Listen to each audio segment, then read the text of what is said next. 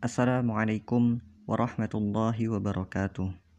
Bismillah Alhamdulillah Wassalatu wassalamu ala rasulillah Wa ala alihi wa sahbihi wa mawadah amma ba'd.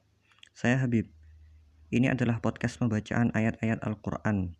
Selama bulan Ramadan ini Saya mengajak teman-teman untuk memahami isi Al-Quran Lewat terjemahan yang tersedia bersama kita أعوذ بالله من الشيطان الرجيم. وإذا لقوا الذين آمنوا قالوا آمنا. وإذا خلوا إلى شياطينهم قالوا إنا معكم إنما نحن مستهزئون.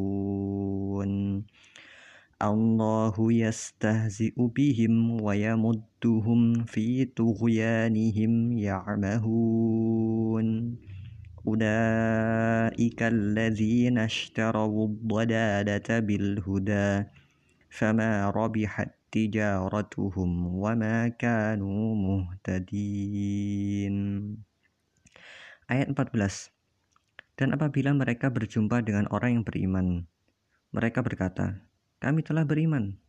Tetapi apabila mereka kembali kepada setan-setan dalam kurung parang pemimpin mereka, mereka berkata, sesungguhnya kami bersama kamu, kami hanya berolok-olok. Kita masih melanjutkan para karakter orang-orang munafik.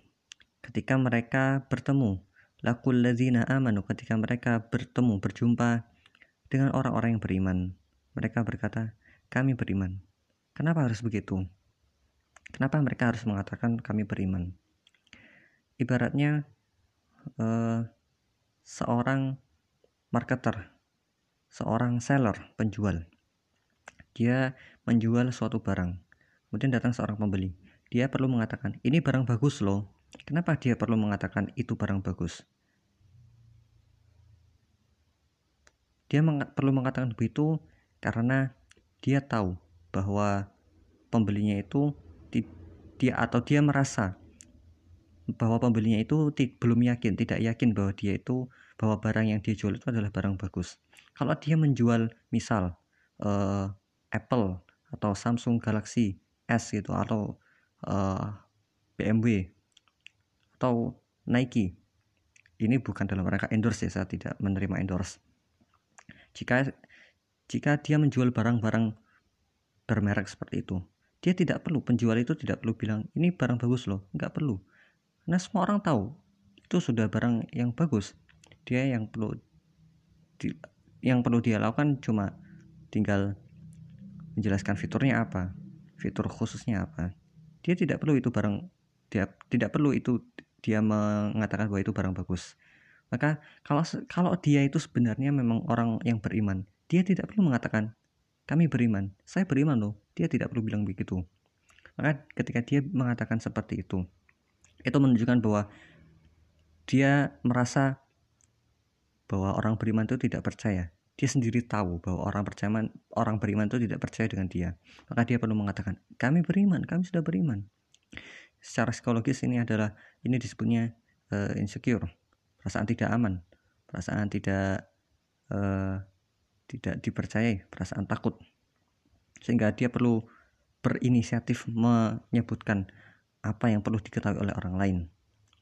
Kemudian setelah mereka berlalu wa ila syayatinihim ketika mereka uh, sudah bersepi-sepi kepada setan mereka di sini di menggunakan terjemahan apabila mereka kembali kepada setan. Khalau ya dalam ayatnya ada kata khalau. Khalau itu artinya uh, sudah sepi, sudah kosong. Artinya mereka hanya bersama setan-setan mereka. Yang disebut setan-setan ini adalah uh, para pembesar mereka yaitu orang-orang tokoh mereka yang termasuk sekelompok dengan mereka tokoh-tokoh orang munafik dan bisa juga adalah uh, uh, para ulama Yahudi. Ulama-ulama Yahudi mereka. Wa ila ketika mereka kembali kepada setan-setan mereka qalu inna ma'akum kami kami itu masih setia dengan kalian. Inna ma'akum kami masih setia dengan kalian. Orang-orang munafik itu mereka punya perkumpulan sendiri. Mereka punya perkumpulan yang terpisah dari kaum muslimin secara umum. Sehingga ketika mereka be, berkumpul dengan orang orang muslim secara secara luas orang muslim secara umum mereka merasa uh, mereka mas, uh, secara psikologis mereka merasa bahwa mereka tidak tidak um, they don't belong there mereka tidak uh, bukan anggota bukan bagian dari masyarakat yang besar itu tapi mereka adalah mereka adalah kelompok tersendiri sehingga mereka tidak nyaman bersa bersama uh, kelompok yang masyarakat umum sehingga mereka lebih nyaman dengan kelompok yang kecil. Wa kalau ila syayatinihim ketika mereka kembali kepada setan-setan mereka, mereka berkata, "Inna ma'akum, kami masih setia bersama kalian." Innama nahnu mustahzi'un. Sesungguh mereka mengatakan sesungguhnya kami bersama kamu kami hanya berolok-olok. Oh ya, saya kasih catatan di sini uh, dalam ayat menggunakan kata qalu inna ma'akum diterjemahkan sesungguhnya mereka berkata sesungguhnya kami bersama kamu. Ini saya tidak tahu mengapa ya. Jadi ada harusnya diterjemahkan menjadi kata kalian. Tapi ada tapi ada terjemahan yang punya kebiasaan seperti ini. Jadi kata kata ganti orang kedua tunggal dan jamak sama-sama diterjemahkan kamu. Padahal harusnya kalau kata kata ganti orang kedua tunggal menggunakan kata kamu, kalau kata ganti orang kedua jamak menggunakan kata kalian. Harusnya dibedakan, tapi saya tidak tahu kenapa apa alasan menggunakan penerjemahan yang seperti ini. Sesungguhnya kami bersama kamu, mereka mengatakan inna nahnu mustahziun. Kami hanya berolok-olok. Mustahziun di sini diterjemahkan berolok-olok. Uh, yang kita pahami berolok itu berolok-olok itu artinya uh, bersendaguro atau me, membu, me, bercanda menjadikan seseorang itu bahan bercandaan berolok-olok mengolok-olok me, menjelek-jelekkan. Namun di sini mustahziun istazaa itu yang lebih tepat arti e, maksudnya adalah bersandiwara. Tidak serius gitu maksudnya itu istazaa tidak serius. Kami tidak serius ke kepada mereka. Kami hanya bersandiwara. Kami hanya menipu mereka. Kami hanya bermain-main. Kami ketika kami bilang kami itu beriman kami tidak serius. Kami hanya hanya ya biar bisa uh, aman di tengah-tengah mereka. Allah yastasi ubihim Allah akan memperolok-olok mereka. Ini balasan dari Allah. Ketika mereka mengolok-olok ketika mereka bersandiwara di hadapan orang-orang yang beriman maka Allah pun membalas persandiwaraan mereka dengan persandiwaraan yang lain. Apa persandiwaraan Allah? Allah membiarkan mereka merasa aman. Mereka merasa uh, termasuk orang-orang yang beriman.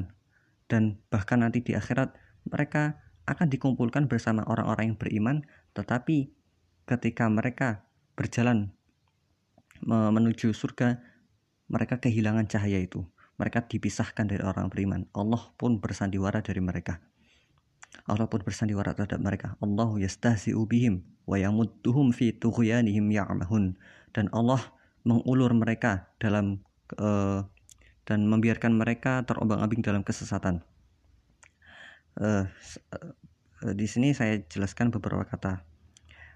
Yamuddu, amad yamuddu itu artinya me, memanjangkan. Memanjangkan ibaratnya tali itu dipanjangkan diulur-ulur gitu ya.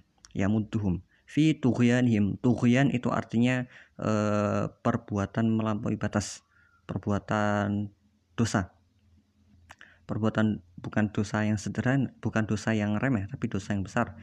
Dosa dosa yang punya makna e, pembangkangan. Ya'mahun. Ya'mahun itu adalah buta tapi buta buta hatinya. Kalau ya'ma pakai ya, ain mim ya itu dia pakai dia artinya buta secara fisik. Tapi kalau ya'mahun dengan ha itu artinya buta secara uh, spiritual. Allah mengolok-olok mereka dan Allah mengulur mereka dalam dalam pembangkangan mereka dalam keadaan mereka itu buta hatinya, buta mata hatinya. Bayangkan misalnya uh, seekor anjing. Seekor anjing dia diikat talinya cuma 1-2 eh, meter. Dia tidak bisa lari ke mana-mana. Dia nggak bisa lari karena ya talinya cuma segitu. Tapi kalau misal dia diikat dengan tali sepanjang 100 meter sepanjang itu. Dia ketika masih di ketika dia berusaha lari, dia merasa bisa lari. Dia bisa lari sekencang-kencangnya.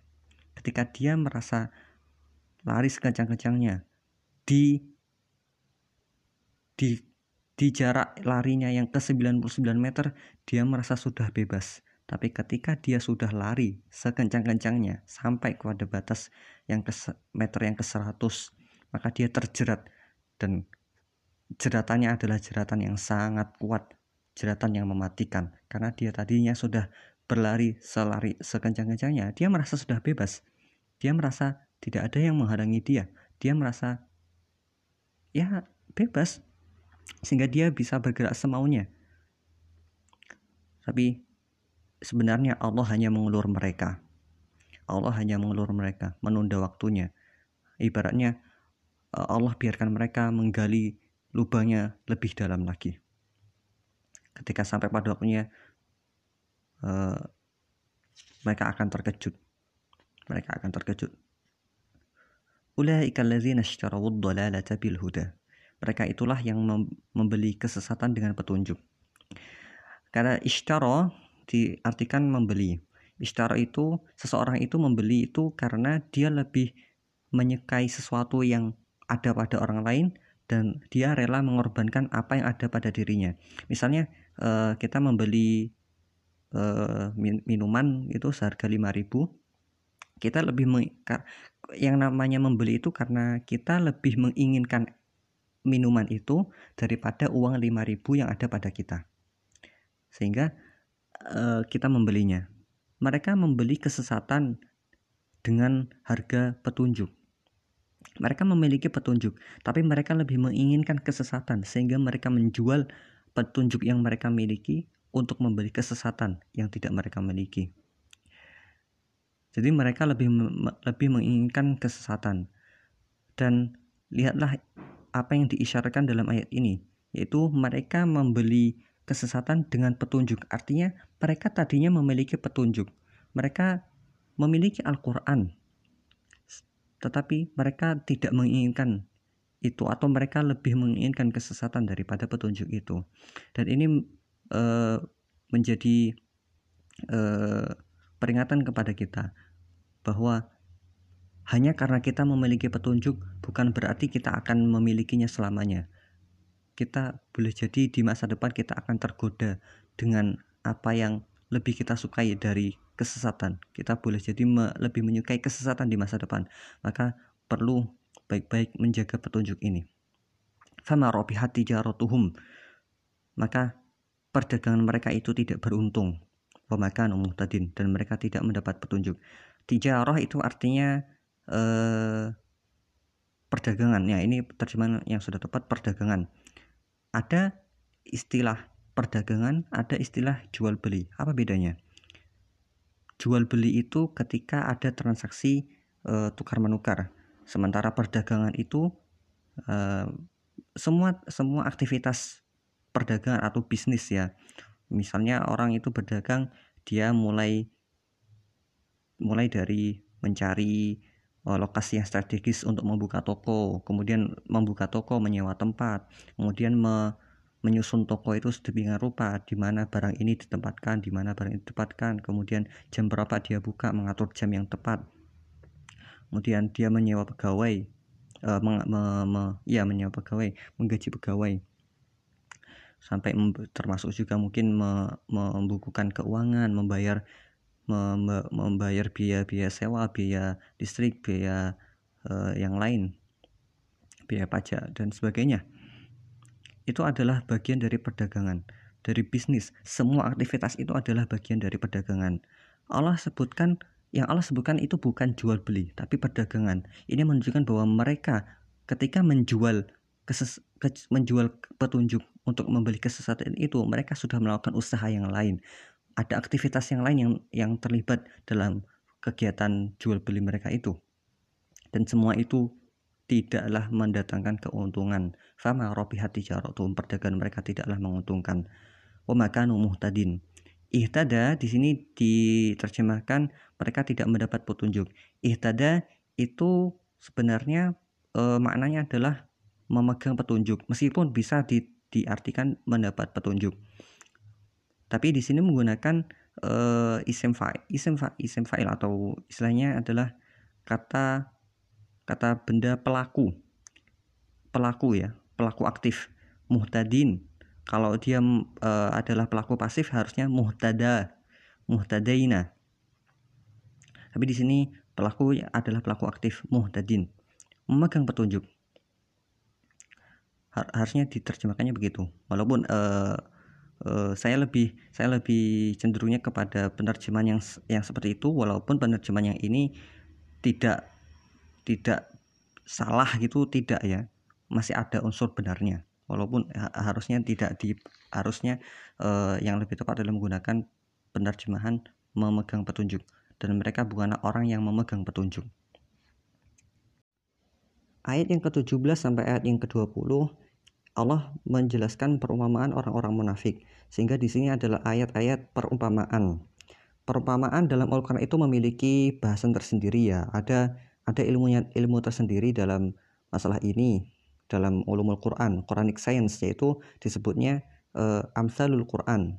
Amsalul Quran ilmu yang membahas tentang perumpamaan-perumpamaan Al-Quran meskipun juga bisa diartikan ilmu yang membahas tentang peribahasa-peribahasa Al-Quran uh, karena akan panjang jika saya jelaskan untuk sisa waktu ini maka saya sebutkan saya sebutkan saja peng, uh, satu pengantar mengenai perumpamaan dalam Al-Quran yaitu uh, lafaz yang dipakai di ayat yang akan kita bahas, ayat ke-17, dia menggunakan lafad mathaduhum kamathadi. Atau begini, e, bandingkan tiga ungkapan dalam bahasa Indonesia ini. Ungkapan yang pertama, Umar seperti singa. Ungkapan yang kedua, perumpamaan Umar seperti singa. Ungkapan yang ketiga, perumpamaan Umar seperti perumpamaan singa. Jadi di ungkapan satu tidak ada kata perumpamaan sama sekali. Di ungkapan kedua ada satu kata perumpamaan. Dan di ungkapan yang ketiga ada dua kata perumpamaan. Jadi di dua hal yang diserupakan tadi, dua hal yang diserupakan tadi sama-sama menggunakan kata perumpamaan. Yang seperti ini menunjukkan kedekatan kemiripannya. Jika tidak menggunakan kata perumpamaan, jadi arti ini menunjukkan bahwa dia semakin mirip. Bahkan jika ingin menunjukkan benar-benar mirip, dia tidak menggunakan kata seperti, tapi menggunakan e, kata adalah. Umar adalah singa. Jadi Umar sangat berani seperti singa. Tidak di, e, keberanian itu setara dengan singa, tidak di bawahnya tapi setara. Jadi kemiripannya itu benar-benar mirip. Tapi e, jika menggunakan kata seperti itu dia e, sebagian saja kemiripannya. Jika semakin uh, jika menggunakan ungkapan ketiga dia lebih jauh. Kemiripannya itu sang, uh, lebih sedikit lebih sedikit lagi. Ungkapan kedua ada di antara keduanya. Jadi tengah-tengah gitu Kemi, uh, menunjukkan uh, tingkat kemiripannya kadang di terjemahan tidak ditunjukkan yang hal ini sehingga kita sebenarnya perlu melihat teks ayat dalam ayatnya. Kata masal itu artinya perumpamaan.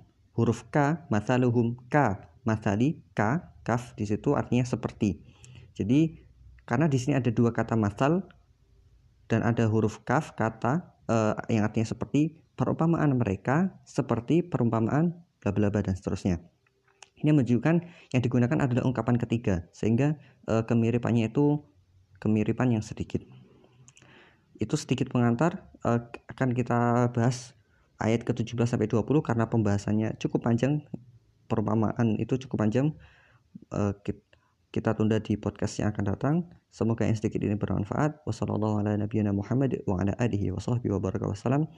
Dan mungkin bisa saya tambahkan jika teman-teman yang mendengar, mendengarkan podcast ini lewat uh, aplikasi Anchor, teman-teman bisa mengirimkan pertanyaan atau pesan singkat di tombol yang tersedia dan jika jika ada pesan yang masuk mungkin akan saya tanggapi di podcast yang berikutnya.